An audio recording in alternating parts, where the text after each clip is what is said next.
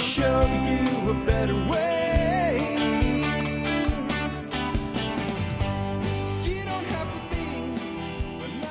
Hi, folks. This is Jack Spirko with another edition of the Survival Podcast. As always, one man's view of the changing world, the changing times, and the things we can all do to live a better life if times get tough or even if they don't.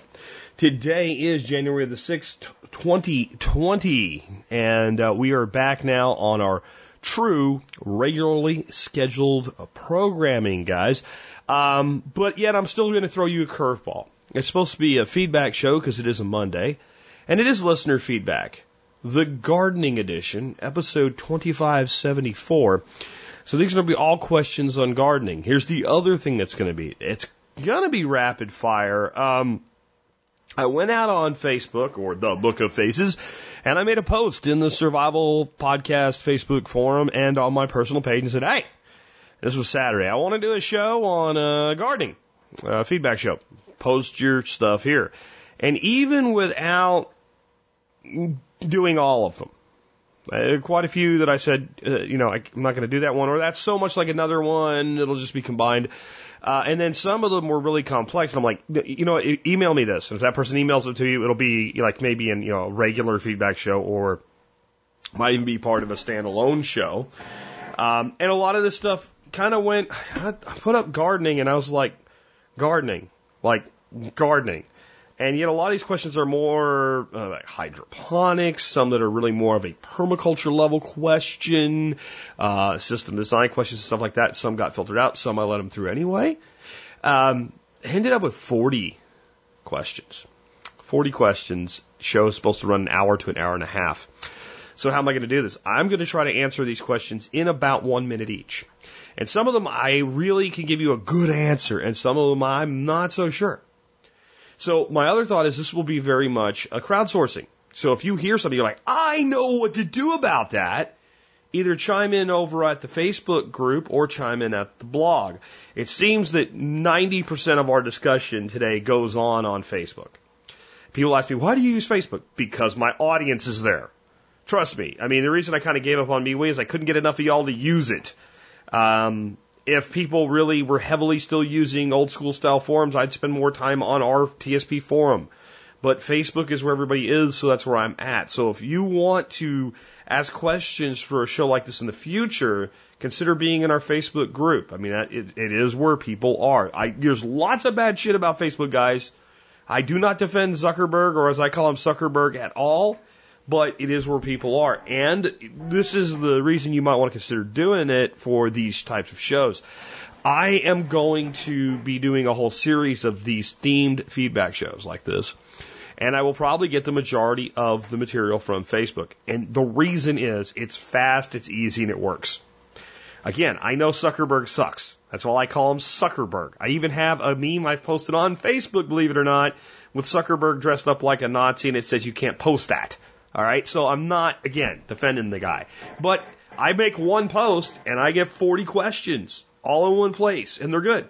So that's why we're doing that. Now, don't think every Monday is going to turn into this. I'm thinking for the next two, maybe three months of doing this alternating. In other words, this Monday we do a regular feedback show. Next Monday we do a themed feedback show like this lightning round style. The next one won't be on gardening. It'll be on something totally different. If it keeps working, we'll keep doing it. Anyway, with that, let's get on into it. Let's start out with our two sponsors of the day today. Sponsor today number one is the Free State Project. There is no organization that I've done more to promote than the Free State Project. And the reason is simple. I believe in what they're doing and they believe in what they're doing.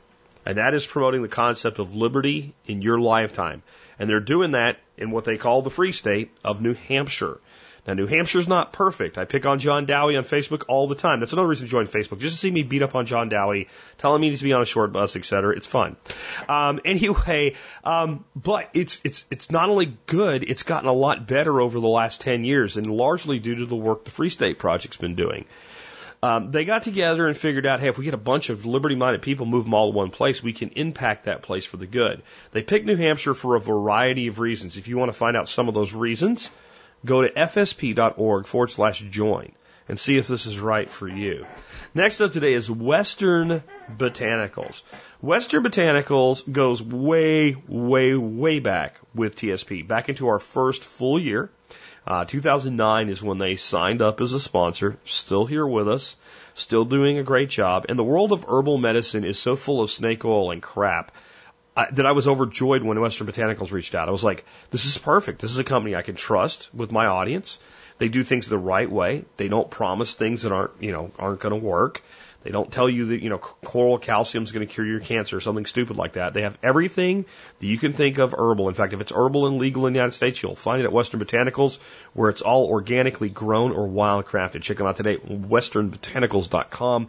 Now time for our quote of the day. Um, since this is the gardening show, the most well-known quote I can think of on the concept of a garden itself is by one of my true friends and one of my mentors and contemporaries, um, Geoff Lawton.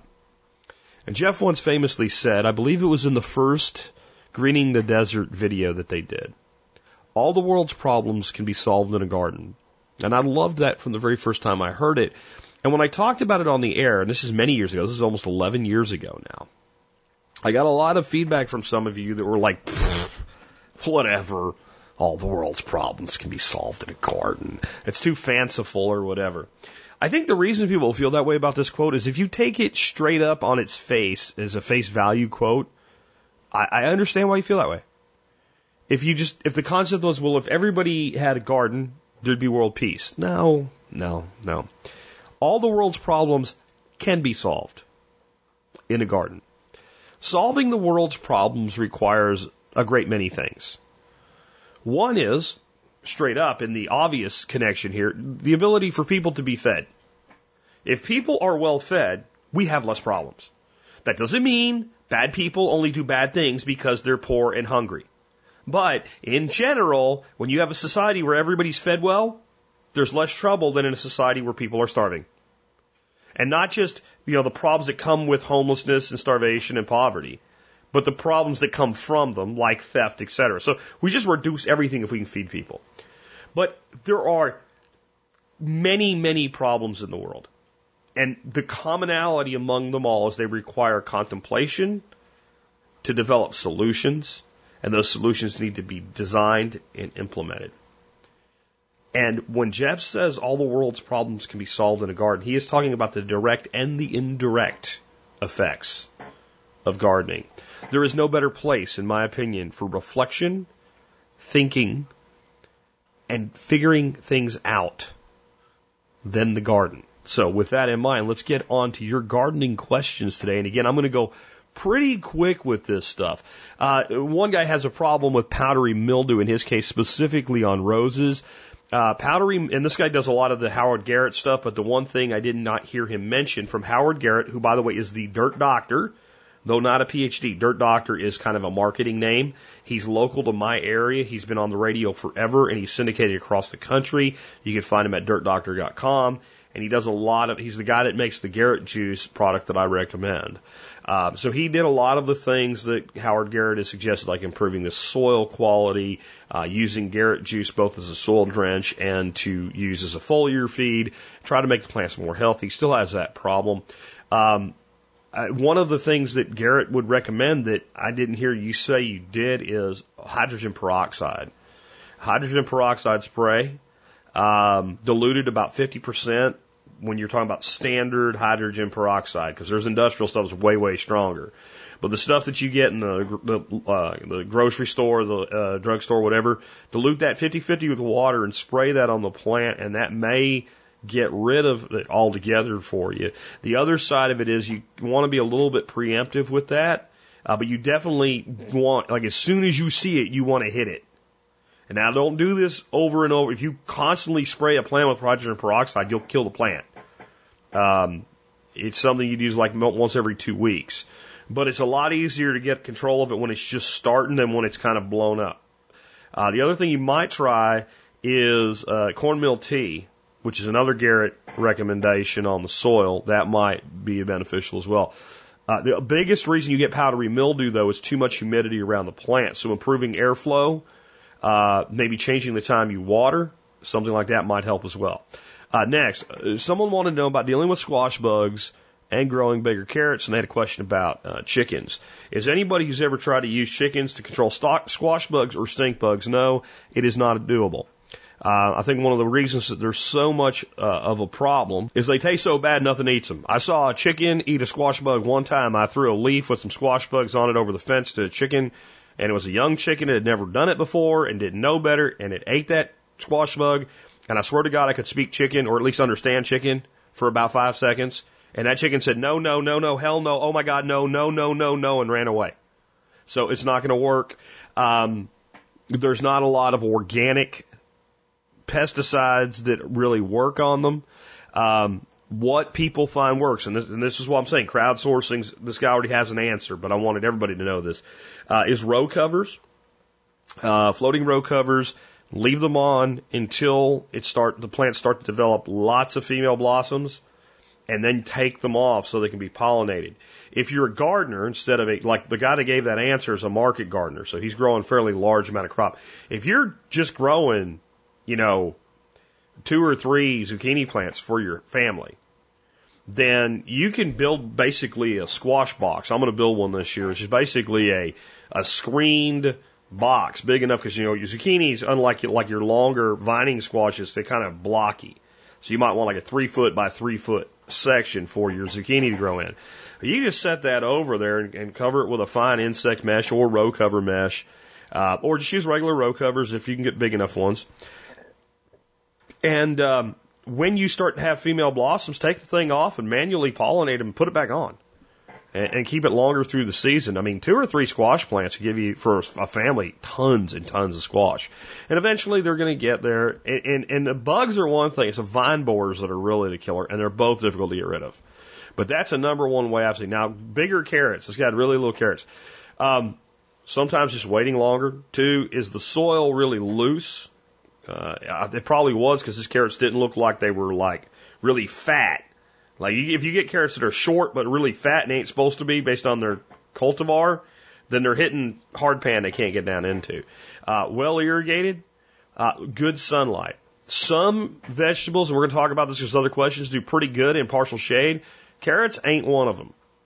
I grew carrots one year between two rows of beans when I was a little kid, and uh, my granddad let me do it, and I got tons of carrots. All came up, and they were all little and piddly.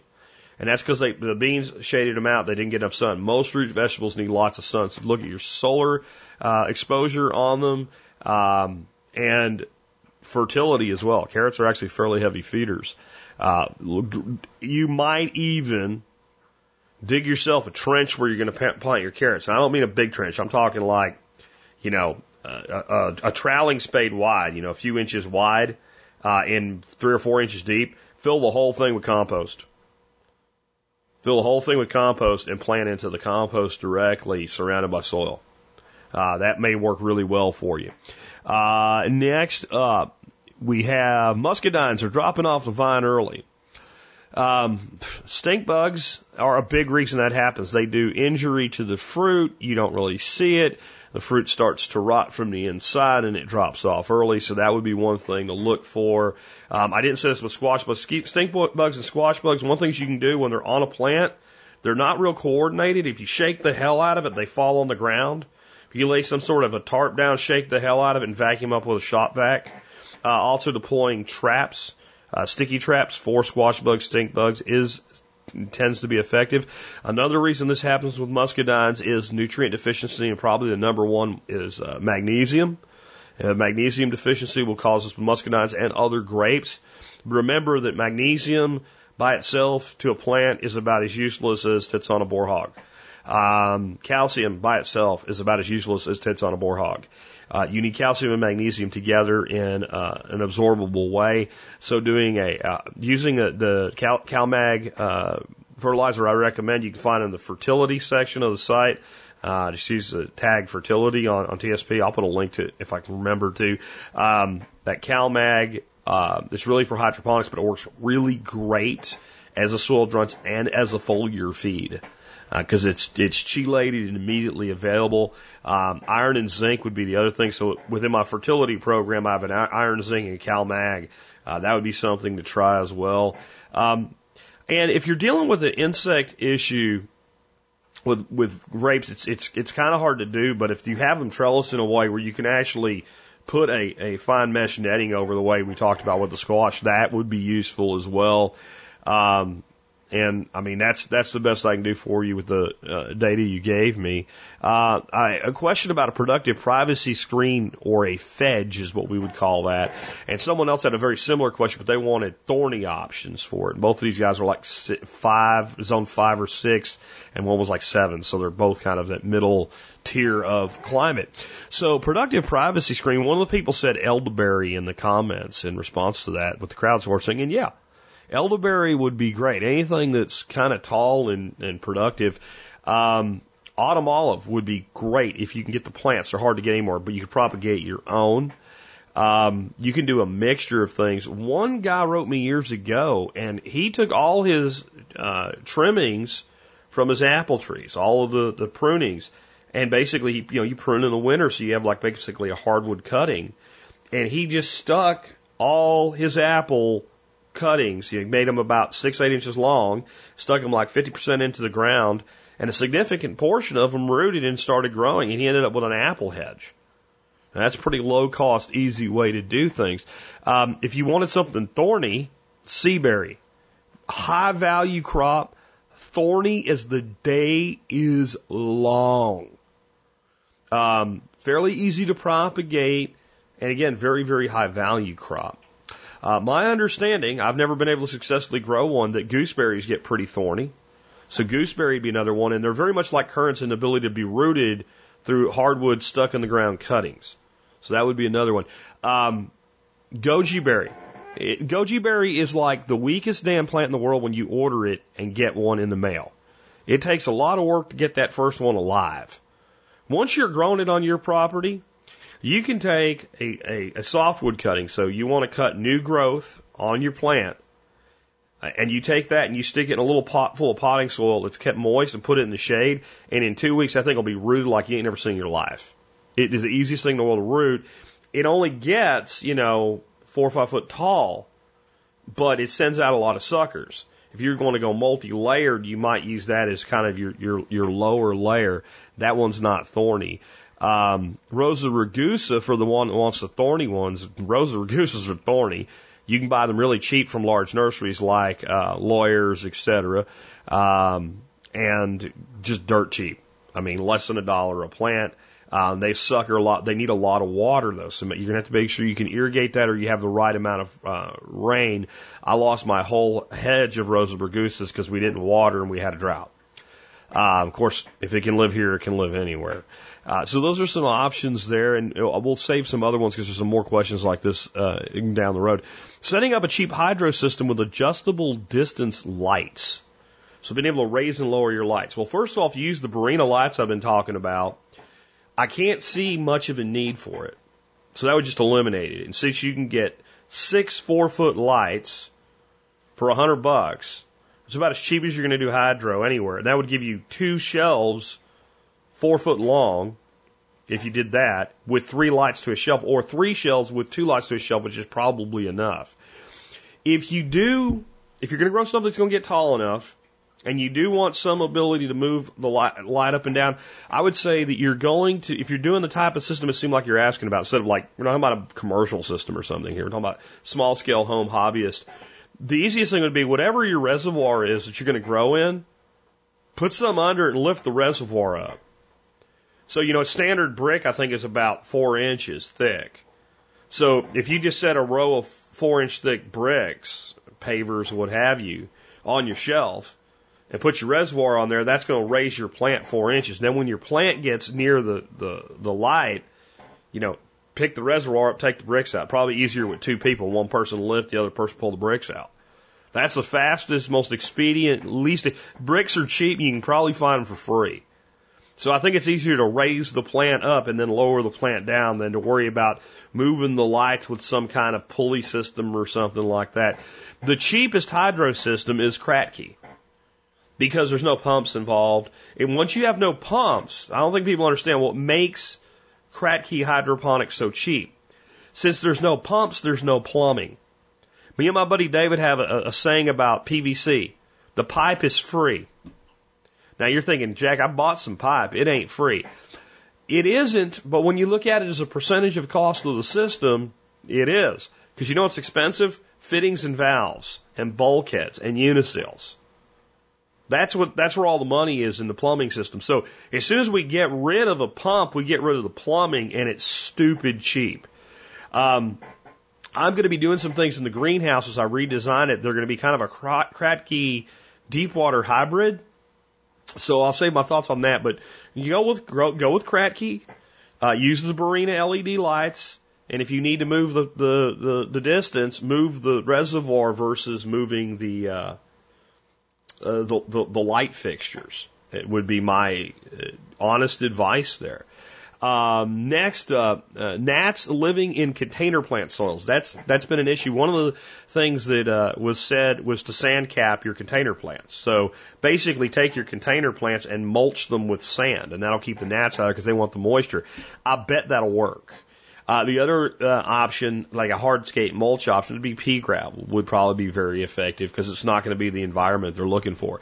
But when it comes, especially indoor, like house plants, container plants, etc., when you have insect issues, just like the easiest, totally safe pesticide, if you want to call it that, to make it, is a couple drops of dishwashing uh, detergent. You know, hand like the the liquid uh, for washing dishes that you use in the sink. A couple drops of that in a bottle, a spray bottle, and that soap gets on, especially like a gnat gets on them, it just knocks them out, and it's not going to hurt anything. Uh, you wash your hands in it before you eat. So you're not an insect. You don't have an exoskeleton. It won't harm you, but it knocks them out. Uh, that that will work on a lot of weak insects. Uh, so most of the stuff you have on house plants are not going to be tough, hard to kill things like squash bugs or something like that. You spray a squash bug with it, he'll probably take a bath right in front of you, mock you, uh, suck on your squash and, and fly away.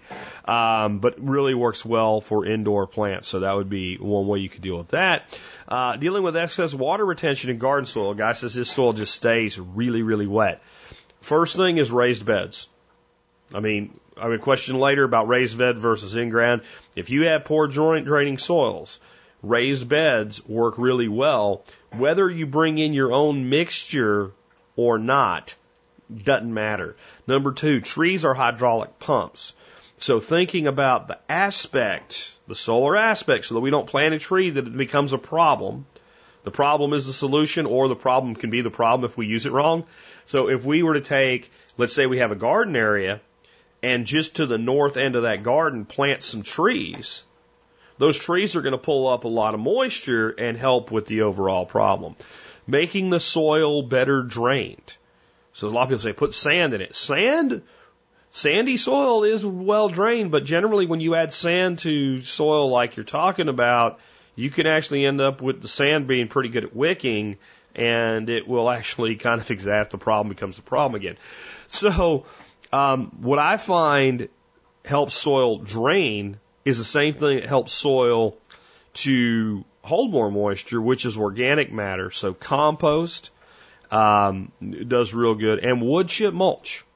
Wood chip mulch is one of the greatest things in the world to use to solve moisture issues, no matter whether they're too much or too little. Um, basic science called osmosis. Uh, is the same reason if you take a, a tray of water and you put a sponge in it, the sponge gets wet and the tray gets less water in it, sucks it up.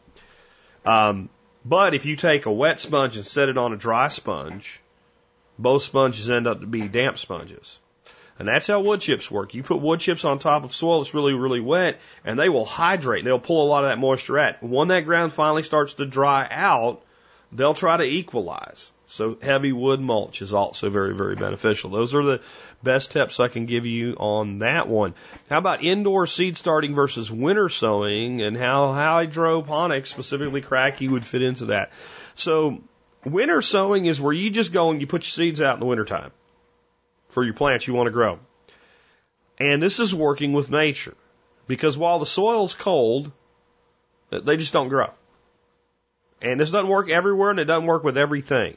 And it's harder in a climate like mine where we might get four or five days in a row in the 80s in, in, in February, followed by four or five days below 20 degrees for a high.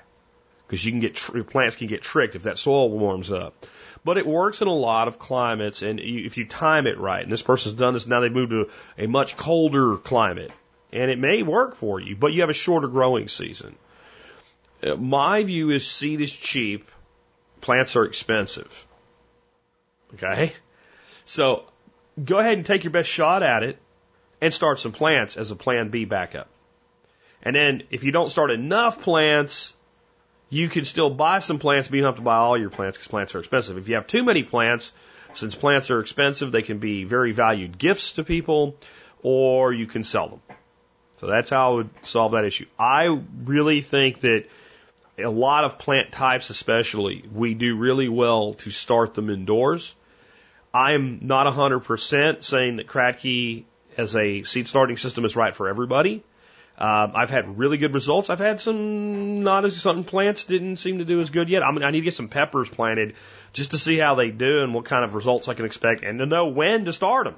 Because damn, stuff's growing fast. I went up there yesterday, and in one day, some of those plants grew an inch. And I don't even have it balanced right yet or anything. So, it, to me, what I love about Kratky for seed starting is you put your plugs in, you set your water level, you put your seeds in there, and you walk away. It's fire and forget. And you may find that you, depending on how deep your reservoir is, how much space you have, because I'm using pretty shallow reservoirs, you have to add some water or some nutrient solution to bring that level back up once or twice to all those plants get roots down. But once they get roots down, man, it, I I mean, basically my seed starting is turning into growing. You know, I got to figure out where, what I can plant, where I can plant it at this point, and what I just want to go ahead and eat. That's how well it's worked. Um, so whether you do soil based plants or not, I think you're going to have a big advantage. And the colder the climate, the more this is true, especially when you're not peppers, tomatoes, eggplants, etc. I mean, if you're going to winter, you know, if you're going to winter sow, try it, but you know, have a plan B, I guess is what I'm saying. Uh, next, uh, preparing a quarter of an acre now for gardening this spring, and there were a lot of questions on dealing with lawns, abused garden beds, you know, that are grown in with weeds and stuff. Um, if you right now have an area you want to garden in next year, and a quarter acre is pretty big, so you might not be. It depends on you know. Most people say quarter acre. They don't mean a quarter acre. They mean a quarter acre with a bunch of rows. And a lot of times when people say something's a quarter acre, it's not quite a quarter acre too. So that's a big garden. Tarp. Tarp, tarp, tarp, tarp, tarp. Now, a quarter acre of tarp is pretty expensive. Uh, you you can do close to a quarter acre though. You could certainly do rows in a quarter acre with walk rows in between them using six mil plastic. Um, I think a hundred foot by ten foot wide roll of six mil black plastic is like thirty or forty bucks. Now that's significant area. And if you're doing what four foot beds, then you would cut the damn thing down the center, and you'd have two 100 foot strips with uh, two foot uh, uh, what one foot of extra uh, overlay.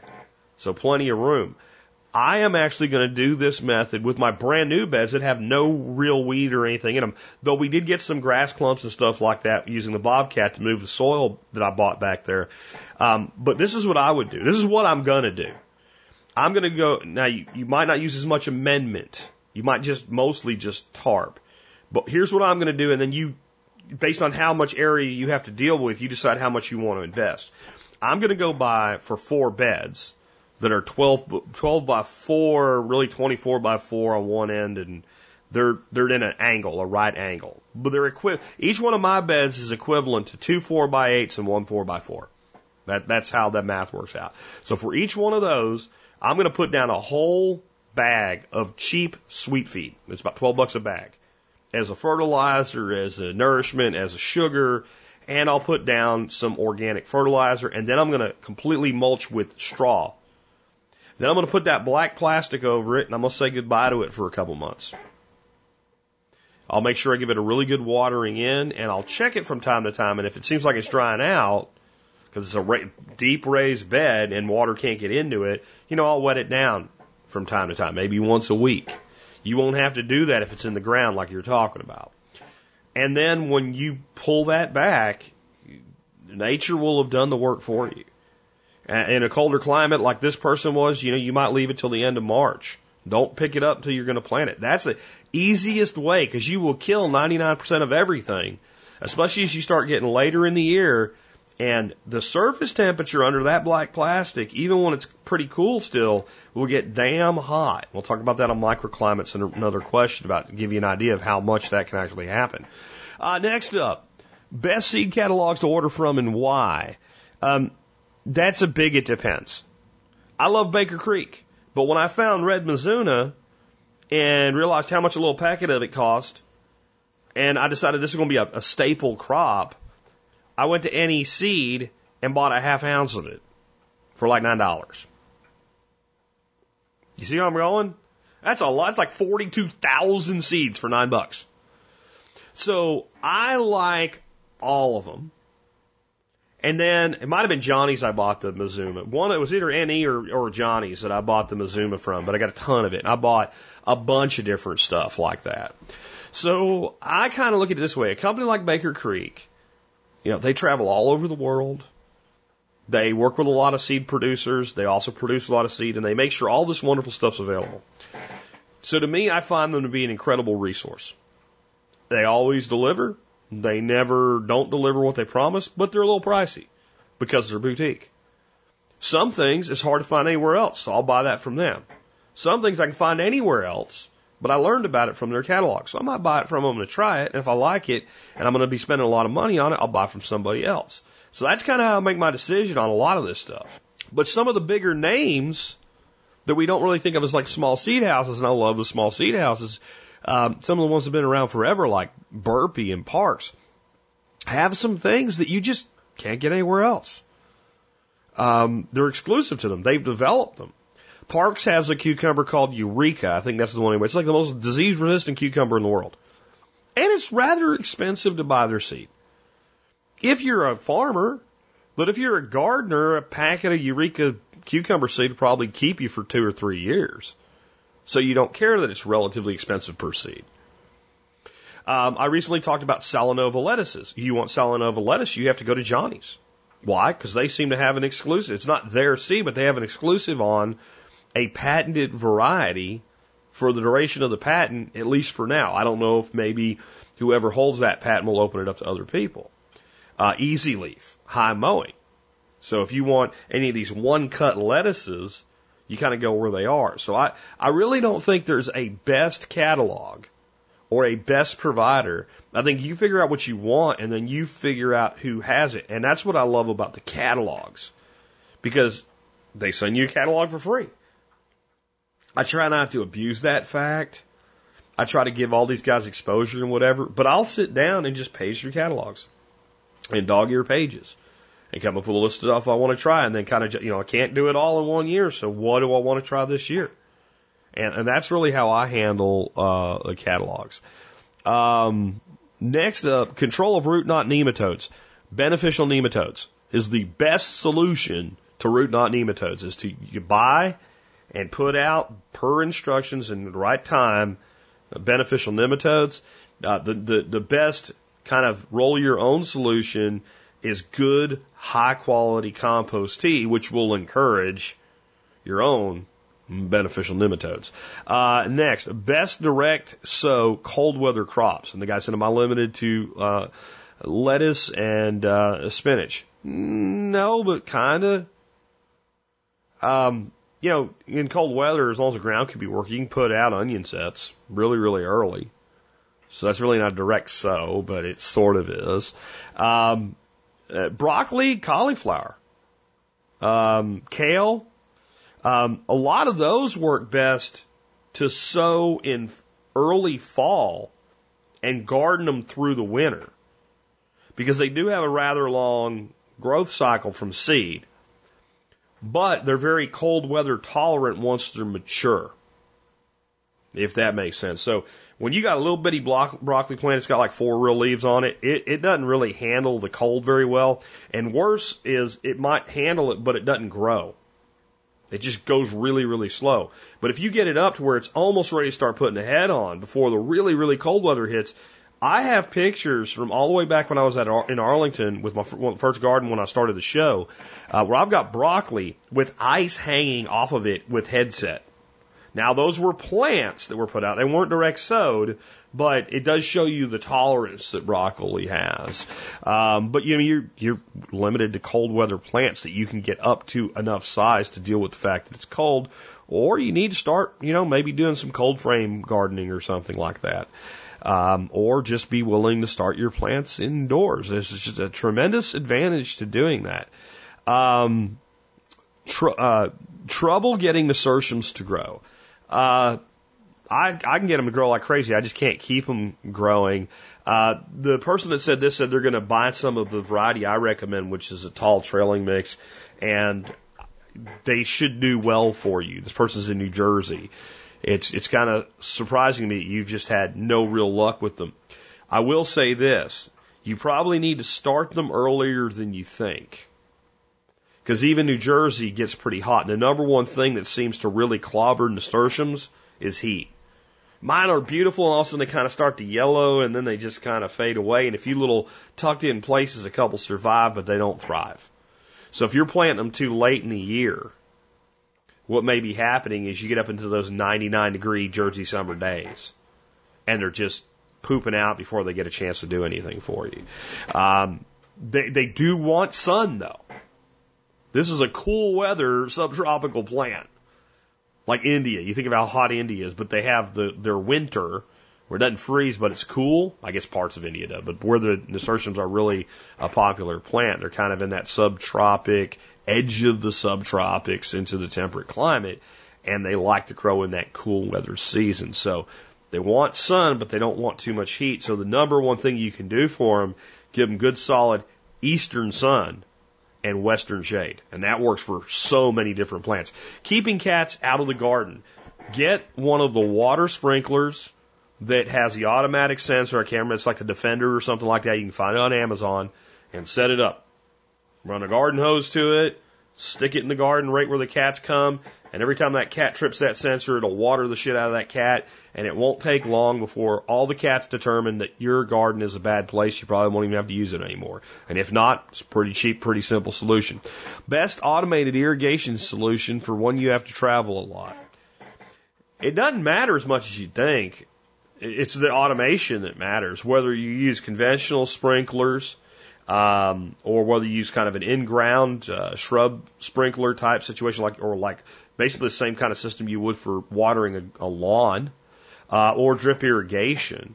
All that matters is that it is in fact automated, and that it does in fact happen. Because this guy says he gets called out for like 10 days of TDY, and you might not know that's happening until tomorrow. And now you've just planted, and especially you seem concerned about you know, when you've just planted. So when you plant and wait, well, that is when it's, you know, the, the most critical that things get watered. When you just put out seed or you've put out young plants that don't have their roots down yet. You know, once you got roots down six, eight inches, if you miss a day of watering in all but, you know, my climate, um, plants tend to be okay. But you, uh, you let the top dry out, especially the worst thing is you plant seed, it's just sprouted, just sprouted, and it dries out. You've basically made malted barley at that point, right? Like it's dead. It's not coming back. So that is the most critical time, which means if you're going to do drip, you need to be really strategic about how you do drip. In other words, if you're going to take a garden bed and broadcast carrot seed in it, grow a ton of carrots, drip irrigation will work, but it won't work real good during germination. You got to keep the whole surface wet.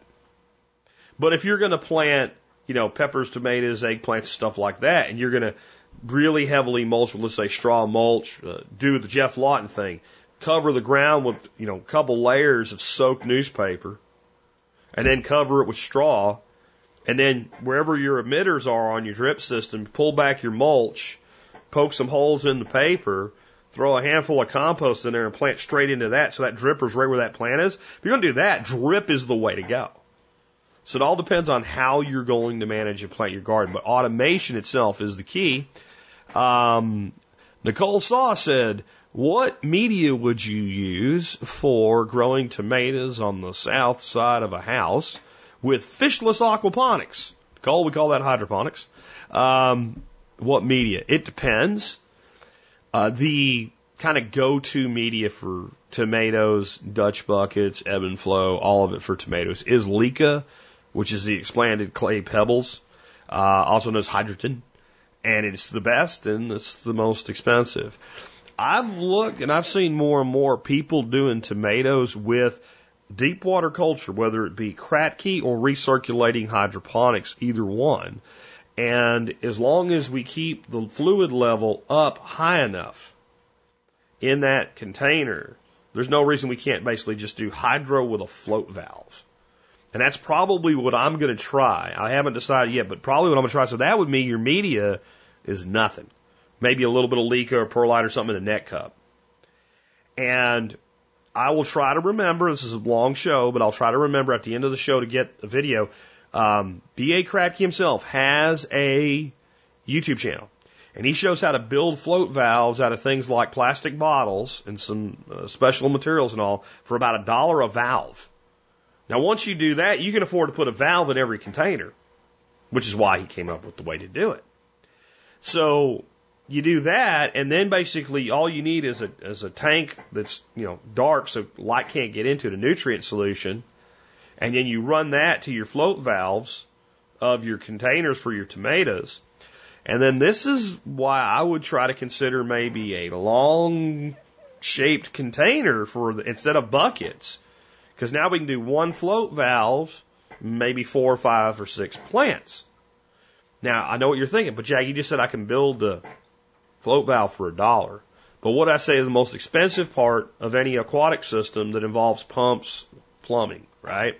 Plumbing and fittings. If we can take that down to a single thing, so how do we do that super cheap? Well, maybe we just build ourselves a long, narrow, somewhat deep box out of like lumber. And then we remember that six millimeter black plastic? Yeah, we put that in there. Now, what Kratky does to control mosquitoes in Hawaii, you really better do this. Um, he puts uh, window screening. So you put your fluid in your bo- your your container, and then you put window screen, and then you put your cover on, and your plants grow through the screen. These really fine mesh roots through the screen, and once the water drops below the screen level, which doesn't take long, the mosquitoes have no way to get in, and any that do get in can't get out once they hatch. Okay, fine. You can do that. But I'll tell you what, you can buy a big jug of those BT uh, bits for like 20 bucks. And it's a lot easier to just throw a handful of those in there every three or four weeks, and not even a handful, a sprinkling of them just knocks them out. So that would be another way to handle that.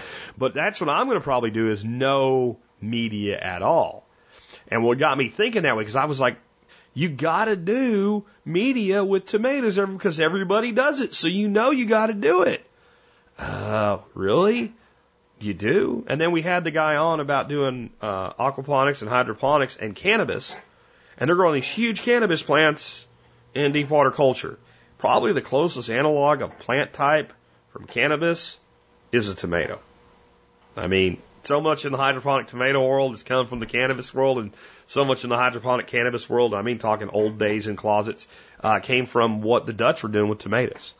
So even though they call them Dutch buckets, well, I've looked at a lot of videos lately of greenhouse farming, and I see a lot of tomatoes being grown in Holland by the Dutch, or the Netherlands by the Dutch, and guess what? Hmm, there ain't no bucket there, just deep water culture. So that's probably what I'm going to try is just doing it with Kratky deep water uh, with either a float valve or being mindful to not let the level go below a certain level. The one problem with hydro outdoors is that when it rains and it fills up your reservoir with rain, then it throws off all your, your metrics. Well, I figure if you just take some of that plastic and kind of put it over the top of your thing, you have very little place where water can get in anyway. So we could even do that by cutting a little disc out and putting it over the net cup. And then we shouldn't have too much water getting into the reservoir. Uh, next up, when you have mulched and tarped, should you do any tilling in the spring? So we talked about killing all the weeds and tarping a garden. You can. I think it depends on what you really want. I don't hate tilling to the point of anybody that tills anything needs to die. Uh, a lot of market gardeners, a lot of spin farmers, just tilling. They don't till real deep and they don't till very frequently, but they till when they need to till. If you still have some stuff that looks like it's kind of be a problem, or some chunks that need to be broken up or whatever, it certainly won't hurt anything. But I would say if you till, then you should once again mulch. Because if you till and you don't mulch, you've exposed and then you start getting oxidation and you start losing all the things that you worked so hard for. If you pull the tarp off and everything seems really wonderful, don't till, just add some fresh mulch and get going. Uh, making gardening easier for older folks or anyone with mobility issues. I know I'm sound like a broke, broken record, but probably Kratky hydroponics. Or any type of raised bed scenario where we truly raise the bed like to waist height. But now I'm going to explain why I would go with Kratky for that. So if we're going to build a really tall raised bed, we either have to build something that's like a table and has a container and then we plant into it, which is a lot of work. And then we have to shovel heavy dirt up into it. Okay? Um, if we build it really tall, like the system I just put in, beautiful system, fairly expensive. Fairly expensive. That's a lot of dirt in there. There's $600 worth of dirt in there. And I have a place I can get cheap dirt at wholesale because I'm a veteran and they give me the same price and they give landscapers. And that required, in our particular location, since the truck couldn't get back there, a bobcat for a day. So expense, and then a lot of work to set up. Let's say I wanted to do a four by eight Kratky hydroponic bed. Well, I need probably six legs across that span. It can be four by fours. So I can go get what three eight foot four by fours and cut them in half. That's probably overbuilt, but it's not a problem. Uh, then I'm going to frame it with two by eight or two by six, even is deep enough and I'm going to use regular pressure treated uh, 2x4s to reinforce the bottom. So basically, I'm going to have a 2x4 frame and then a 2x8 or 2x6 frame on top of that. And then I'm going to have a piece of plywood, a 4x8 section of plywood. Well, you go down to Lowe's or Home Depot or whatever, right? And what size is the plywood? 4x8. If I want them to be more narrow and I want to build two of them, and let's say I want to build them 2x8, I need that one piece of plywood cut in half. So I get a good thick deck plywood. They'll put it on the machine, they'll cut it in half for me. Hell, if I just want it to be easier to do, I might have them cut it in half long ways anyway, because it's just going to go right back in that box. So now I don't have to carry a, a, a, a five eighth or three quarter thick, heavy four by eight sheet of plywood to wherever I'm building it. I carry half of it. I'd have them cut in four pieces. I can either make smaller ones or put all four back together. It doesn't matter. You see what I'm saying? So then I get some of that six mil black plastic, stupid cheap, and I line the box that I've made. But it might leak. It's cheap. You have a whole bunch of it. If it leaks, you can replace it. But I hear your pain. Okay? So then we lay down a second one. We make two thick, two layers thick of it. And then when we do that, we put a hole through the bottom and we put a bulkhead in it. Even if we're not going to do recirculating at all, it's going to be just absolute um, hydroponic, just Kratky, non-circulating hydroponics. When we need to drain that fluid out and replace it, all we need is a straight valve down there. We open it, water comes out. See? We take a garden hose and spray it out. Now we plant into foam beds. A four by eight will grow a lot of food when you're talking about just a, a small family. Older people and mobility issues and all, I mean, you're not talking about somebody running a farm here. Two of those, or two four by fours, or three four by fours, or however you want to build it, wherever you want to build it, would be awesome.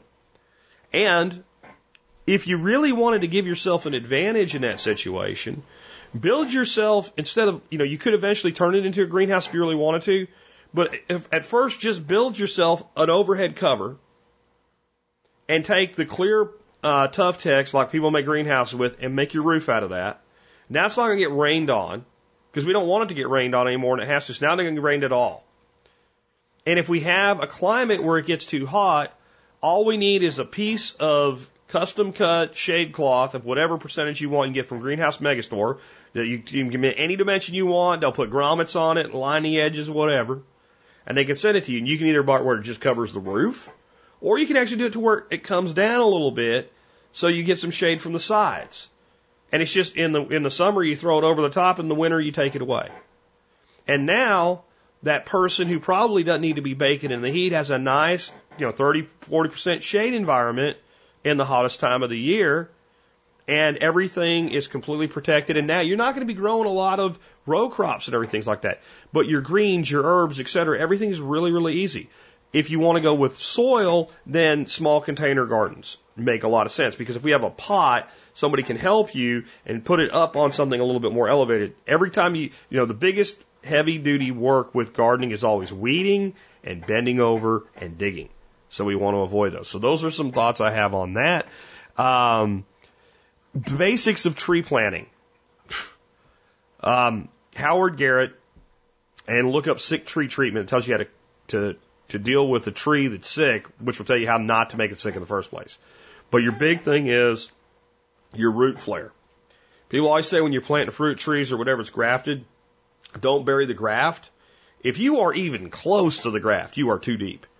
Where those roots flare out, the top of your roots, your main roots, should be above the soil line.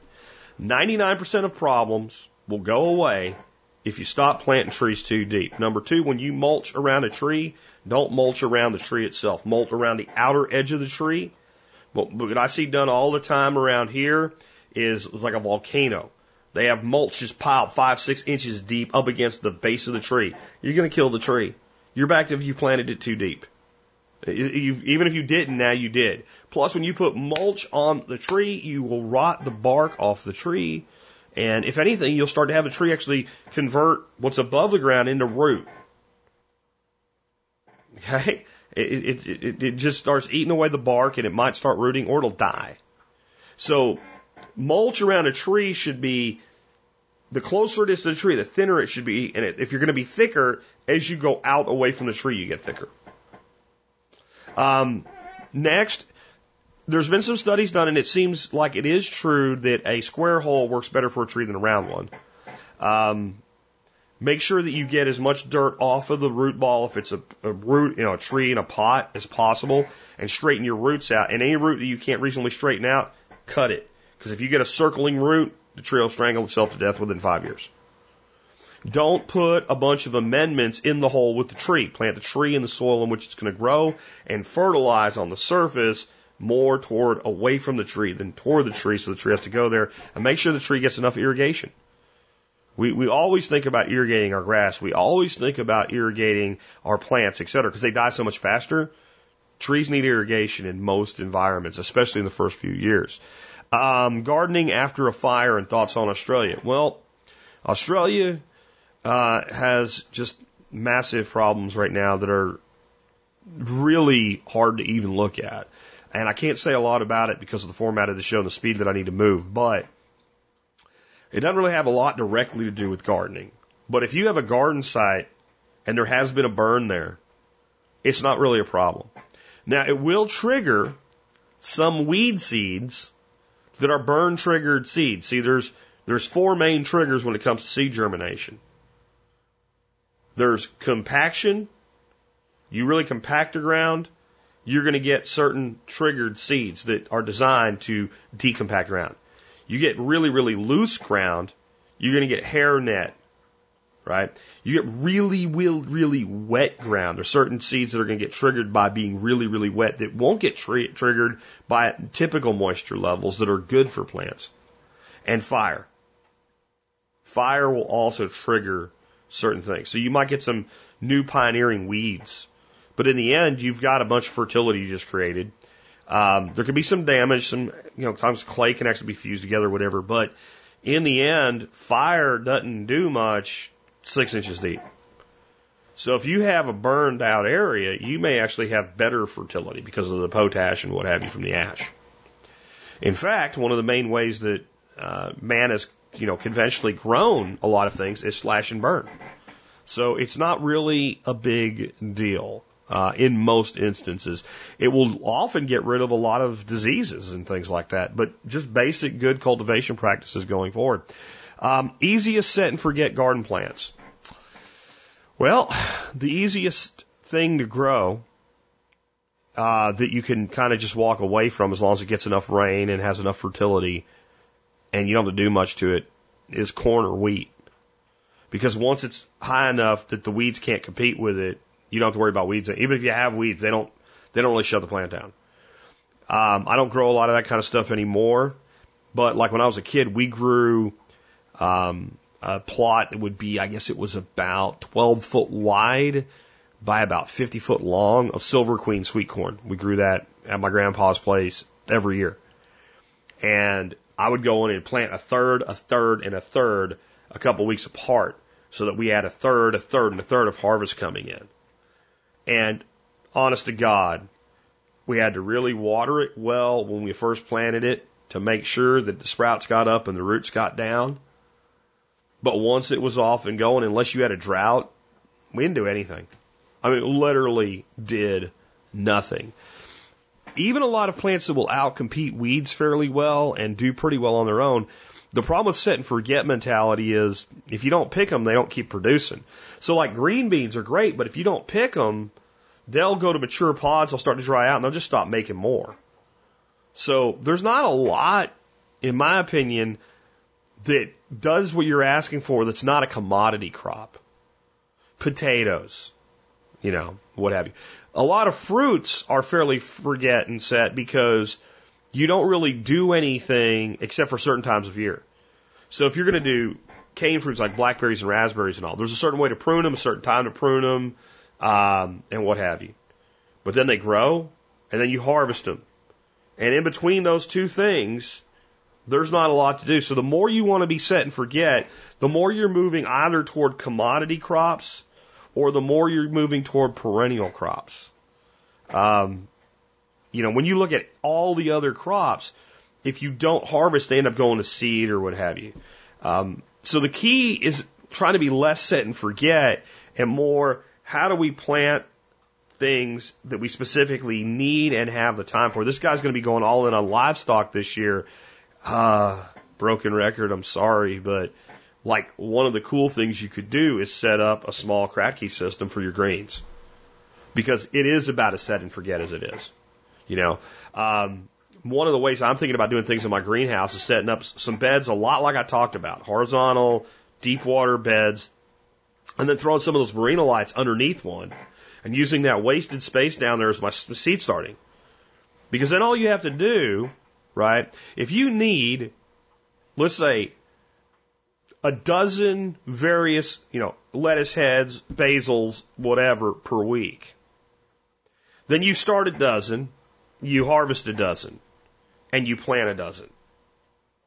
So we pull these 12 out, we put these 12 from the bottom underneath, and we take these ones and we drop 12 seeds in, and and at the beginning of the season, if that's what you had, you could even come up with kind of a block that is 12 plants, and then get little bags and fill them with 12 seeds or 24 seeds of whatever, you know, and and then all you do is take your little rack, drop your dozen in, float it, and go on. And remember, your seed starting area can be, you know, a tenth the size of your grow out area, which is why I'm kind of thinking about doing that. Like I could throw four Barrina lights underneath that sucker and I could start 40, 50 plants easy. And that means if I can grow out 300, I could be doing 50 a week every three weeks through a cycle or, or so. So that would be another way to look at that uh, set and forget kind of mindset. Um, cut and come again plants too, like Swiss chard.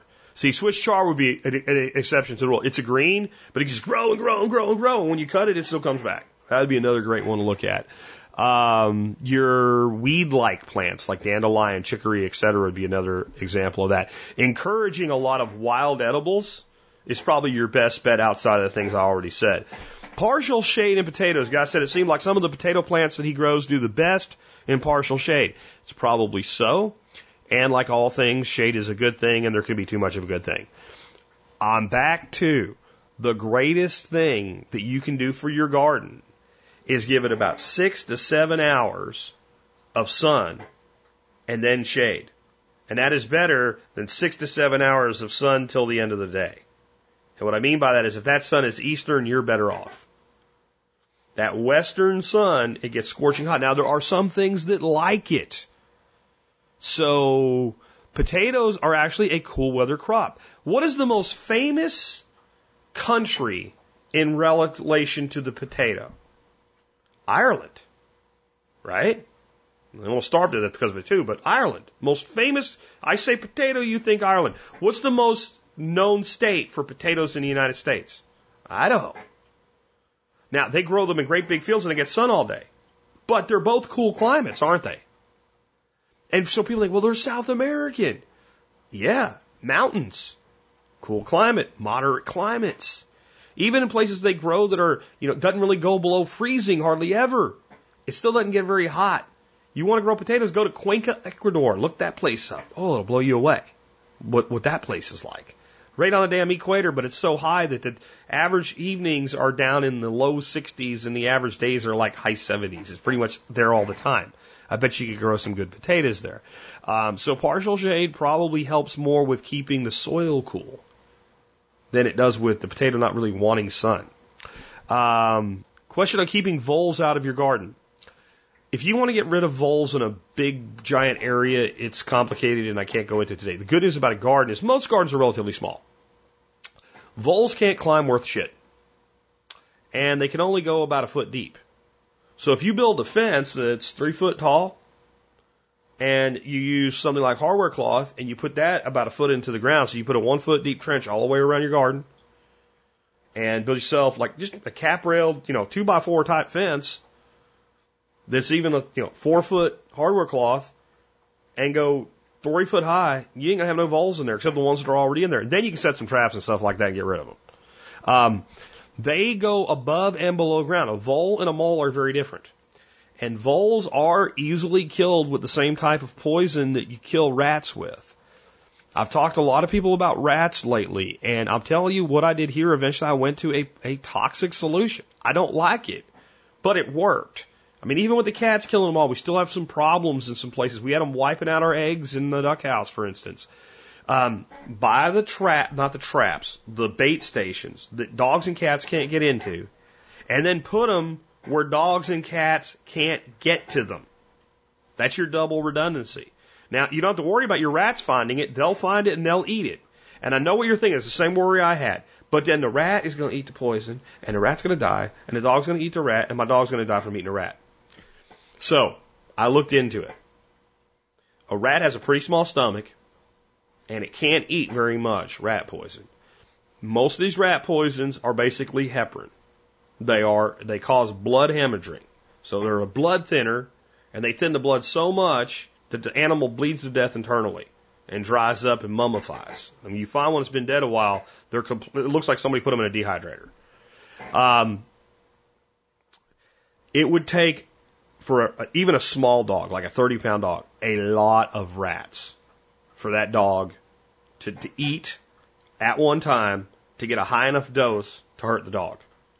Cats, obviously it could be less, but I haven't had any problems with my cats. What we did is we'll put out a bait station and we'll wait till all the bait's eaten and I'll wait like two weeks and then I'll put out another bait station. And what that means is the total number that are available to be consumed at any one time is very, very low. Now, if you had a massive infestation and you killed hundreds of them and your dog was hungry and went in there and, and ate till he couldn't move, he probably could kill himself. But I haven't had any problems. So I know it's not for everybody. I am the last person that wants to use a toxin.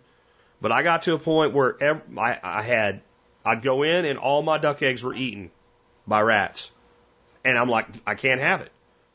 Um, I, I started having problems in my aviary. Some of them got in there and they were eating my plants to the ground.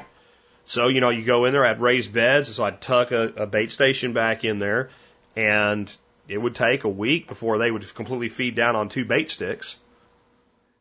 But then they were gone. And when I don't have a problem, I stop using it. And if I start to see them around again, that way we keep the population low, so you're only going to have so many going off at one time. It works. Again, I don't like it, but it works. Uh, gardens uh, and electric fences and sandy soil. So the gardening in sandy soil, because of the water it's, it drains so fast and all, it, it, it's it's still just back to organic matter. Lasagna mulch, lots of compost, lots of mulch. There's no other way. There's nothing else you can do. Now, one thing you can do is amend sand with a small amount of bentonite clay, which will, you know, help to hold more moisture in. And there's an old video called Ur- Urban Permaculture out of Australia. Josh something. I'll see if I can find that for you. He goes through exactly, his soil's not so much sandy, it's more like dusty. He uses a wetting agent and some bentonite clay. And you can watch that and see how he does that. But the best thing is lots of compost. You have clay soil, lots of compost and organic matter. You have sandy soil, lots of compost and organic matter. I mean, it doesn't matter. It's always going to be that. The problem with sandy soils is because they're so dry, a lot of times electric fences won't work. The only thing I know that you can do with that is go really deep with your grounding rod. And the other thing is, if it's a small area, like if you're electric fencing, you know, uh, huge ranch or something, I, you could never do this. But like, if you have like a holding area for your animals and you want to put electric wire around that, um, or you have a garden or something like that, setting up some basic irrigation around that outline and just, you know, it doesn't have to be really, really heavily irrigated, but if it was maybe once a week, if it doesn't rain, you turn the water on, that should work pretty well for you. It gets really dry here, and we have really rocky everything. So putting a grounding rod into the ground is not happening here without dynamite. What I did when I put my electric fence in is we dug a trench down to the rock as deep as we could, and we took an eight foot piece of copper grounding rod and we bent the last foot of it up. And we laid seven feet of it in the ground and we buried it horizontally. I don't know if that would help in sandy soil, but I don't know. Maybe it would. Uh, but it worked. The other thing is use overdrive the wire. So, you know, I put a 25 mile box on, you know, a 60, about 60 linear foot of fence. And it worked really, really good. That fox never came back. I had a fox hitting my ducks. We set that up and we know he hit it one time and we never saw him again. Um, it, it looked like somebody catapulted that thing off of that fence when it happened to him. Um, had no sympathy for him whatsoever. Um, how do you best material to build raised beds with uh, for longevity? The best thing that I know of, bang for the buck, if you don't mind the way they look, is cinder blocks. Cinder blocks are like 88 cents a piece or something like that. And you have like a couple pallets of them delivered to your house for 50 bucks delivery fee from Lowe's. Um, they just don't look real good. But they'll last forever. And if you don't mortar them together, if you just stack them, and you ever decide you want to move them, they're pretty easy to move. So that's probably the cheapest um, permanent solution. The best solution, in my opinion, is to pour concrete or do aircrete. But then it's permanent, and if you change your mind, you've got this significant structure. I built mine out of landscape timbers. People seem to always be worried about, well, they're treated with CCA. I wish they were still treated with CCA. It lasted longer. The stuff that, that landscape timbers are treated with today is not going to make you sick. It's not going to make your food not, not healthy to eat. And you're going to get more toxins by walking out your door and breathing in and out one time than you are going to get from food that you planted with landscape timbers. So that's what I used because it looked good and it was affordable for what we were doing relative to the construction. Uh, simple pressure treated lumber works good. The the reality though is you can build raised beds with no borders. You just basically pile the dirt up. It just it's a little bit more of a management issue. It's a little less clearly indicated by pattern. Hey, this is where weeds have to stop. Um, most of the people I know that do market gardening and stuff like that, they don't do raised beds. They do kind of row gardening, um, but they use, you know, plastic mulch, and, and and that you know keeps weeds way way down, and they also till. So it's kind of, it's easier to maintain just a natural mulched, weeded environment with a raised bed. And the other reason we do raised beds is one we talked about earlier for drainage. And the other reason we do it is because our soil sucks. So we're going to bring in some sort of a soil mix. And by putting a box there, we kind of know how much we need. We hold it in the area. It doesn't get, you know, doesn't fall off the sides or whatever. But I, I think that the, the least expensive permanent, as, as far as it ain't going to go away unless you want it to, is cinder block. Um, next up, uh, how to select the right varieties, the best varieties of vegetables for your location instead of what's cool and sounds neat and stuff like that. The reality is, almost everything that you'll find in a seed catalog will tell you what zones it'll do well in. And it will do well in any place if you give it what it needs. Be, the, the only question will be is your growing season long enough for it?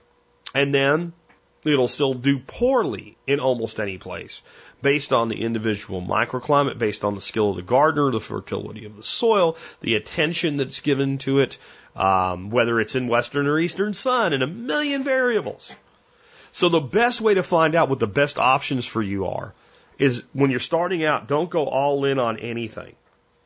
Plant four of these, four of those, four of these, and four of those, and you know, at least four of anything you're trialing. Anything less than four, I mean, I've grown a bed of six peppers, all the same kind, all from the same supplier. And one or two do like crap. Maybe they were poor genetics. Maybe that was just a little microclimate that was off. Who knows? But if four or five of six do really, really well, I know that works for me. So the only way for me to trial something is to plant, you know, a significant number of it, enough to say, you know, let's 75% did well. If it doesn't work, it's my fault. The other side of that is if you plant one of something and it does really good and you go all in on it next year, maybe that one was in a Goldilocks zone. So it's pick what you know you'll use and what you know you'll eat. Grow four to six of everything you want to test. Grow at least two varieties of any one thing if you have the space. So maybe if you're going to do, if you like cucumbers, do two different cucumbers, four to six plants at least, minimum each. And then the one that does better, that may be the one that you want to go with. But maybe next year now you try a different variety and your old variety is now your, your, your champion. And then each year you try to find a new champion. And once you find a permanent, like this is my thing.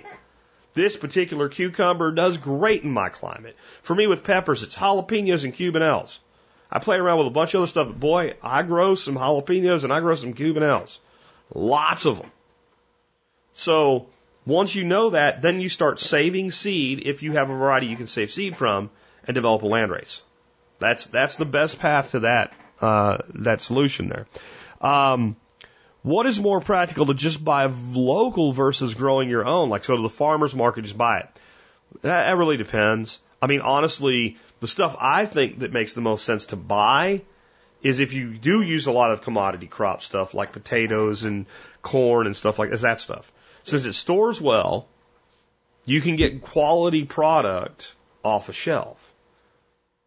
To me, the stuff that makes the most sense to grow yourself is an easier question. It's the things you eat in large quantities that you can easily grow.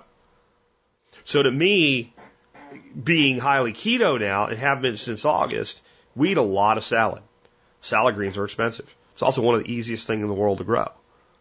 So that's what I'm not going to buy, right, at the farmer's market or whatever.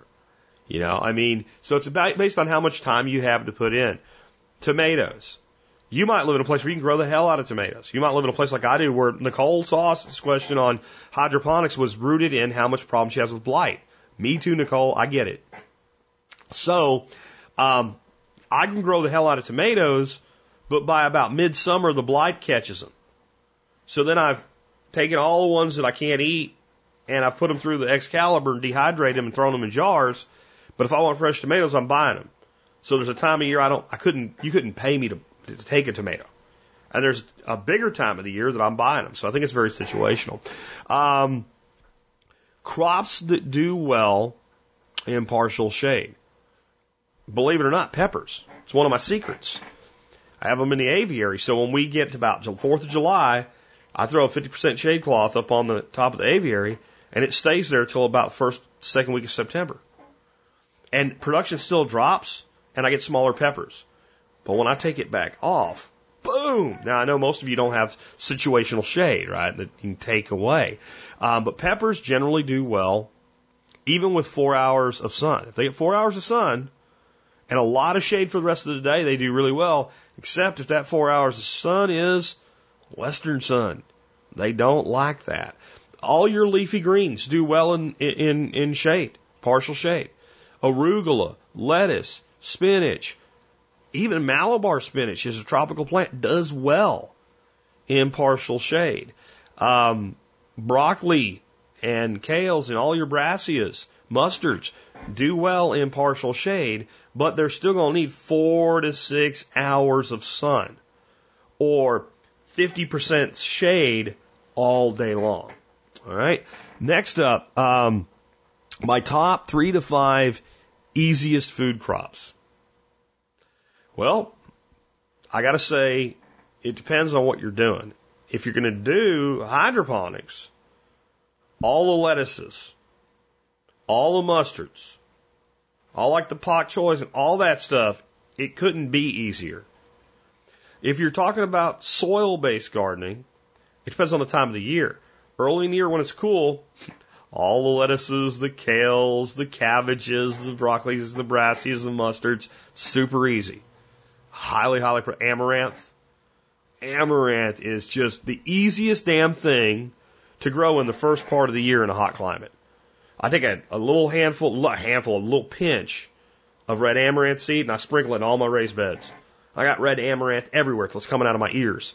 Gets up about eight inches tall, cut it off with a knife, throw it in a skillet and fry it. Just beautiful that way. Eat it as a baby. It's good that way too. Everything's better as a baby, right? So it was, it, it's an incredibly easy one. Moving to the more hot time of year, if you live in a place where you're not completely plagued by squash bugs, winter squash, especially ones that the vine borers can't get in, like butternut. You plant those things, if they get enough water, they grow to the end of the year and you get tons of food and it all stores really well. Beans. Beans are probably, if you give it a little bit of attention and you harvest, beans are probably one of the easiest things for anybody to grow. There's more, but those are some really, really easy ones. Um, DIY greenhouses. You buy a greenhouse or make your own, the good, the bad, the ugly. I did a whole show on greenhouses. I'll probably do another one. I will say this. The more I look at if you want to go anything large, and the larger the happier you're going to be. The enti- there's an entire industry that is dedicated to building greenhouses that people use who make a living growing food. And those go from really great big giant gable ones that are like 200 freaking foot long and 50 foot wide and built out of steel and hard glass to hoops and tunnels. And every problem that you will run into has been tackled by engineers when you buy a pre-designed system. I am not talking about the $500 greenhouse from Harbor Freight, which can be made relatively decent, but you're going to do a lot of work to make it decent. Uh, I'm talking about you go to Greenhouse Megastore and you look at things like their hot tunnels and things like that, but it gets kind of expensive. The big advantage with DIY is you can keep the cost down, but real quick you find out maybe you can't keep it down as much as you, call, you thought you could. The more you do, the harder it gets. The best greenhouse that I've seen DIY done, look at Curtis Stone's channel. He uses the top rail galvanized for chain link fence and he built a jig to bend it into arches and you put two of them together and you get a great big arch you put greenhouse plastic on it. And I'd say that's probably as good as any of the high tunnels you can buy. Check Craigslist. Uh, like a, like a hawk. Uh, a buddy of mine around here found a whole nursery shutting down and was able to get basically as many high tunnels as he could take for as many people as wanted them for next to nothing. Then all you had to do is re, re put the plastic on them. But when it comes to DIY greenhouses, I think this is my now having designed a greenhouse that I thought I wanted the way I wanted it, now having to retrofit it to do something totally different. The most important thing when it comes to designing a greenhouse, whether it's buying one or building one, is map out what you want to do first. Understanding there's going to be some kind of constraint on size. And then find the greenhouse that fits the design versus try to make the design fit the greenhouse. Within the constraints. Like, if you have a tunnel, you want to face it north to south so that both sides get lots of sun, east and west. If you set it going east to west, long ways, and the sun comes across it, plants that grow tall on one side are going to shade out plants on the backside. Right? You're going to get less of an even, but you might have to deal with that. So think about where you are, the solar aspect in the space, then design what you want the inside to be like, and then make it big enough that it's bigger than you think you need it to be. That, that's my advice on greenhouses on a short show like this. Next, best option for temporary gardens for renters. Um, container gardens, hydroponics, aquaponics. And I say hydro over aquaponics in a big way in temporary solutions. And this is why. When I design a system to be an aquaponic system, and it's not going to have a sump in the ground and be digging and stuff like that, I have to think a lot about how I keep those fish from getting too hot, how I keep those fish from getting too cold, and how I keep a sump low enough so that my grow beds are going to be low enough to work on without hating my life. If I want to do something, like I talked earlier about how I would do a hydroponics system, Kratky style. Basically, you build a table with a box on top of it and a plywood bottom and fill it with plastic. If you build that, and you know I might leave someday, the first thing you're going to do, you're not going to build four by eight. You're going to build a smaller scaled system. If you put it together with screws,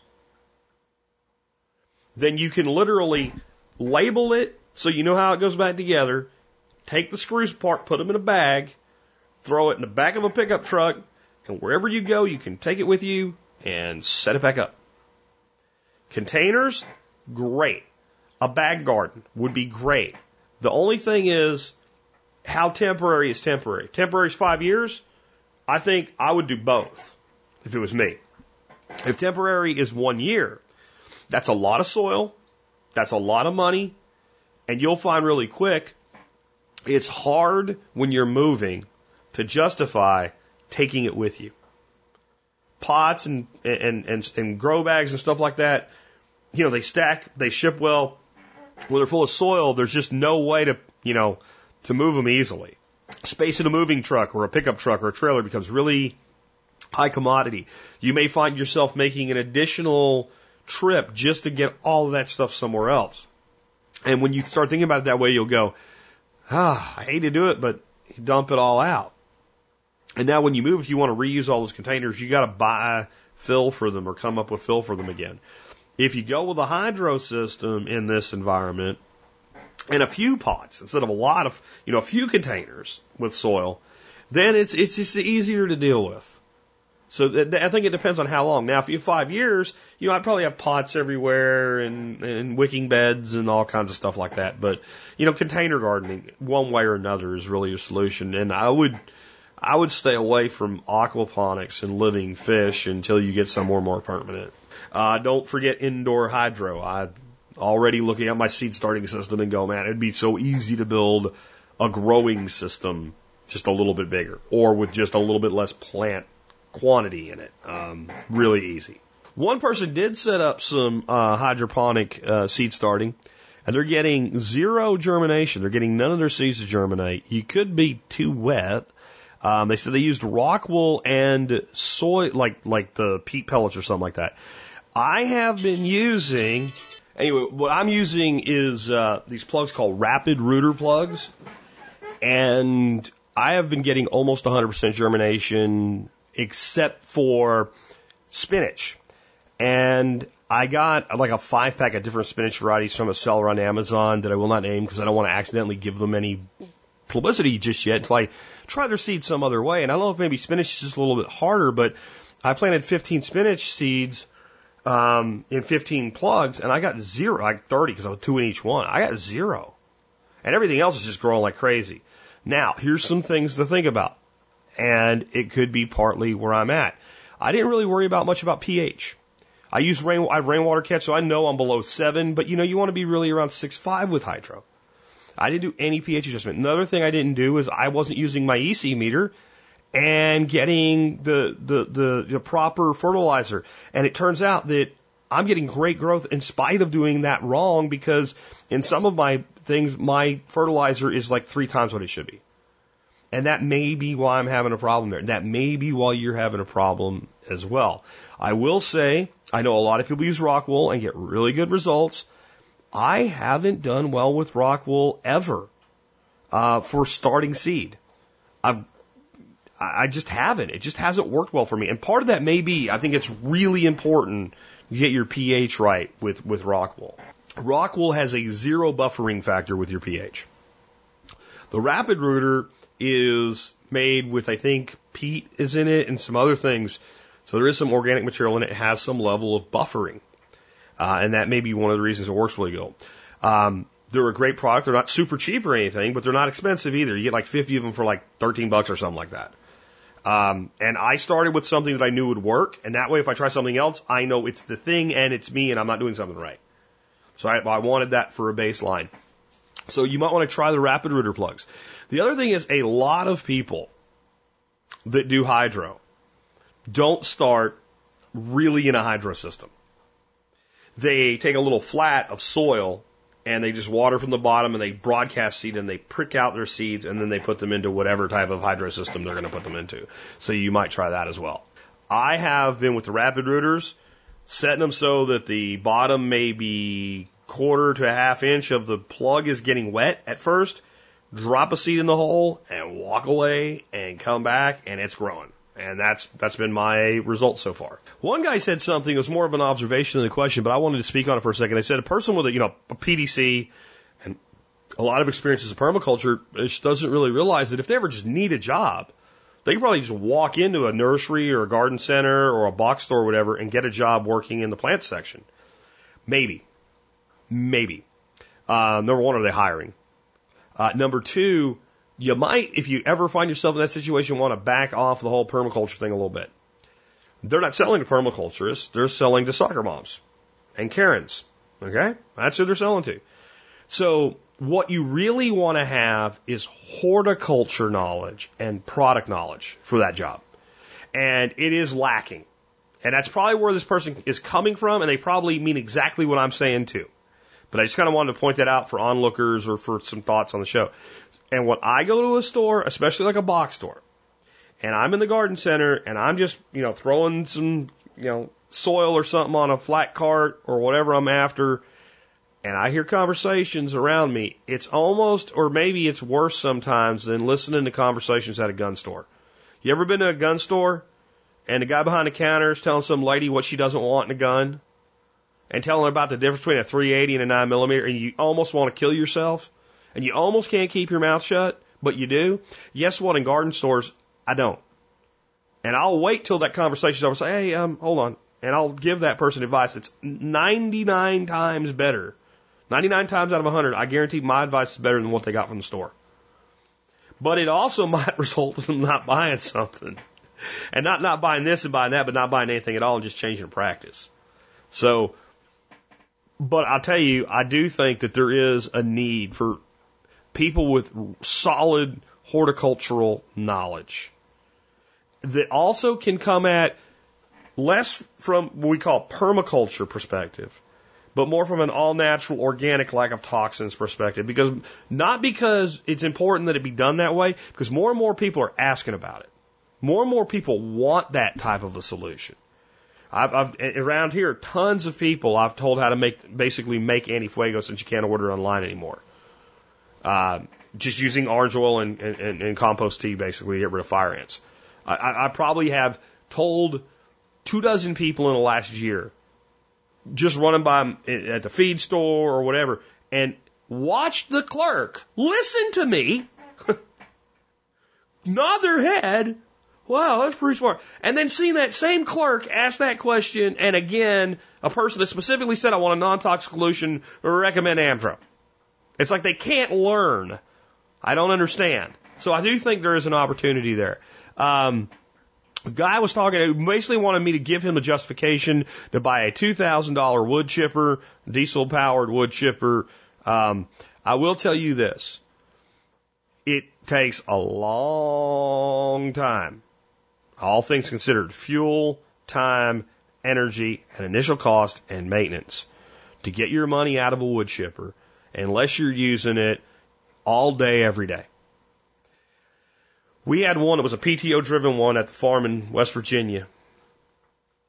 And we needed a bunch of wood mulch. And we had a whole bunch of slash. And we put slash through it for like a half an hour. And we got a little bitty pile of mulch. Um, I can't give you the justification for it unless you have a landscaping company. When I had a lot of stuff to mulch in Pennsylvania, I would rent a chipper shredder like once a year. But those, I, I don't, people told me it's hard to do anymore. I haven't tried to rent one. So like the big one that you tow behind a truck from the Northwest Rentals here where I get my heavy equipment from, that thing's like a thousand dollars a day or something. It's stupid. Like you might as well buy one other thing you know, if you can do that. But I used to be able to rent, you know, like kind of like the one size up from the bottom of like a DR style chipper shredder for like 35 bucks a day. And if you can do that, I, I have a hard time justifying buying one. If you're going to use it enough, I'll say this. I know you got to get rid of. You probably have material you got to get rid of. You can make biochar a lot easier. You can even sell it. And if you do need to do some mulching, because you need wood mulch, find a bulk place around and see what you can get it for. Because I get a two yard load for like 38 bucks. Do you know how many yards of wood chips I can buy that price per two yards before I spend $2,000 and I don't have to take care of an expensive loud piece of equipment and do the work? So really Put it in Excel. All right. Last one. Guy asked me how to sell customers on going organic in a garden maintenance business. I think he's in the UK. Uh, he's afraid that his customers will not want to do it because progress is slower, blah, blah, etc. Okay. Well, first of all, when you say you're afraid that they won't, that means you haven't asked. So he asked me for sales tips. So the way you get an order is you ask for the order. And the way you get an order for a specific thing is you present the specific thing and you ask for the order. So instead of being afraid that your customers won't want to do it, then I think you should explain to them the benefits of doing it, the trade offs of doing it, and ask them if they want to do it. You wanted a special super duper sales trick. Sorry, that is the formula. You, you already have trust. You're already working with them. And if they say no, don't be afraid. Say okay and keep doing it and pay the bills. Number one thing you can do is find somebody that wants to do it do a really good job for them, get a testimonial from them and lots of pictures of their garden, and then show that to other people. And then start advertising that you provide organic garden maintenance. Advertise it, market it. And instead of trying to sell people on it, people that want it will ask you to come do it. So that's the most direct answer I can give you. But that's really it. You don't trick people into buying things. That's not, see, that's what I got from your question. Maybe you don't mean it that way. And you said you've listened to me, so you know my sales philosophy. It's transfer of belief, and you even mentioned that. But it's not like Houdini, like hocus pocus, transfer of belief, right? You have to believe in what you're doing, and you have to present it in a way that people will then share the belief. That's how you transfer it. But there's no tricks. And if a person really doesn't want something, you back off. You back off. So you need to come up with kind of five or six bullet point, short, one minute long presentation. If we convert your garden to all organic, this is what it looks like. This is the step back we'll take to get it done. This is the, the, the future. This is how it's more resilient long term. This is how it's safer and better for your family and your pets. Would you like to try that or would you like to stick with the approach we've been using? That's it. I want to stick with the approach we're using. Okay. Here's your bill this week. I want to change. Okay. Here's, here's the conversion process. and Here's your bill for that. That's it. That's all there is to it. With that, we've wrapped it up. It went an hour and 34 minutes. I feel good with intro and all that other stuff, an hour and 34 minutes uh, with 40 questions like this. Anyway, so if you want to support this show because you like the content that we put out there for you, like this show today, which is about as much variety as you'll ever get, I, I defy Howard Garrett and Neil Sperry combined to give you as much as I gave you in an hour and 30 minutes right there, right? Mean, you probably don't know who either one of them are, but these guys are on the radio and I love both of them, but I can listen to their show three times and I can take their job. I could give every answer they're going to give. I know what they're going to say. This is a hell of a value, so support us. Do that by doing your online shopping at tspaz.com, T-S-P-A-Z, tspaz.com, where you will see things that I recommend and I spend my money on, and if you don't, you shouldn't. Uh, if, if I didn't think I would, I don't know. I'm just blowing it. No, if I wouldn't spend my money on it, I wouldn't ask you to spend yours on it. Today is a, is a food and spice item. These are Szechuan peppercorns by a company called CC Store. Now, Szechuan peppercorns are not hard to find in good quality, but they are fi- hard to find in good quality and not ridiculously expensive. I have seen, you know, a one ounce packet of Szechuan peppercorns, good quality, one sell for 15 bucks. These, you can get two ounces for $9.99, that's about $5 an ounce, or you get 12 ounces for $23.99, which is about $2 an ounce. You can even buy more than that if you want to. I would buy the two ounce package and try them first. Szechuan peppercorns are not super hot, they're not going to blow your brains out. Um, they're not from a pepper, they're from a tree. Uh, most of the time, if you go to a Chinese restaurant in America and you say, I want to get the Szechuan beef, you do not get Szechuan beef. You get beef with hot peppers on it, not Szechuan peppercorns. Szechuan peppercorns are a little bit spicy, a little bit hot, in a different way than a capsaicin, different way than a pepper, but they have an almost numbing effect in your mouth and a sweetness. And it's unlike anything else in the world. I don't know any. The closest I can give you the numbing effect in your mouth is like Novocaine, but it's not like Novocaine where like I can't talk, my lips too big. That's not like that. It's this weird, tingly, numb, cool, hot thing going on with this totally unique flavor. And these are the best quality at a fair price that I've ever found. I even give you the write up today. It's as long as the show is, it's too long for me to give you all this stuff. But I give you a source. If you want to grow your own trees, you can do it. But you need a male and a female. And you got to wait years, or you can buy some and try it now. I did a beef skewer for the, the fall workshop. People were literally hovering over, like when I first first put them on, everybody's like, "Ah, oh, Jack's cooking again," and we were this was our party day stuff, you know. And when we put the first batch of them out, cause I made 20 pounds of skewers at like three ounces of skewer. It was a lot of skewers. I did a lot of skewering. When I put that first batch of them out, within five minutes, I had a crowd behind me. I could see shadows of people leaning over the grill. Uh, When are the next ones going to be done? And there wasn't a single one left. Like everything, because I overcook, everything had leftovers. There wasn't one piece of this steak left. It was that good. And it's it's complicated, but I have the whole recipe. It's a wet marinade and a dry rub. Both use the peppercorns. And then I also gave away today a steak rub that I promise you you won't find anywhere else. It uses salt, brown sugar, or brown Lakanto, if you want to stay keto, Szechuan peppercorns, garlic powder, coffee, cocoa powder, 100% cocoa powder. There's no sugar in it, don't worry about it. True cinnamon and ground ginger. In what quantities? Look at the article. I have given away Spirko trade secrets today on, on these two recipes. These would be closely guarded secrets from most people that put the effort. I, I did not just like pull these out of my ass. These were tested, tried, different versions, and both of them are amazing. The steak rub, very mild on the Szechuan pepper. The beef skewers, a little bit more, but still pretty mild. Give away some additional tips and tricks. These things are awesome. Give them a try, and I'll tell you what. This is something that when you make some, one of these things for your friends, when they come back to your house, they're gonna be like, "Can, can you can you make that again?" They're also gonna say, "How how do you do that?" And it'll be up to you whether you want. I don't mind. My my my secrets are now public. It's up to you if you want to share them or not. Um, these really are something I put a lot of time into, and they're going to be something truly special if you give it a shot. I would say to buy, buy the smaller quantity the first time. It'll probably still last you quite a while. You don't use a lot of them uh, for a single meal because it is very distinctive and you might not like it. But we had 70 people here. We had zero that didn't like it.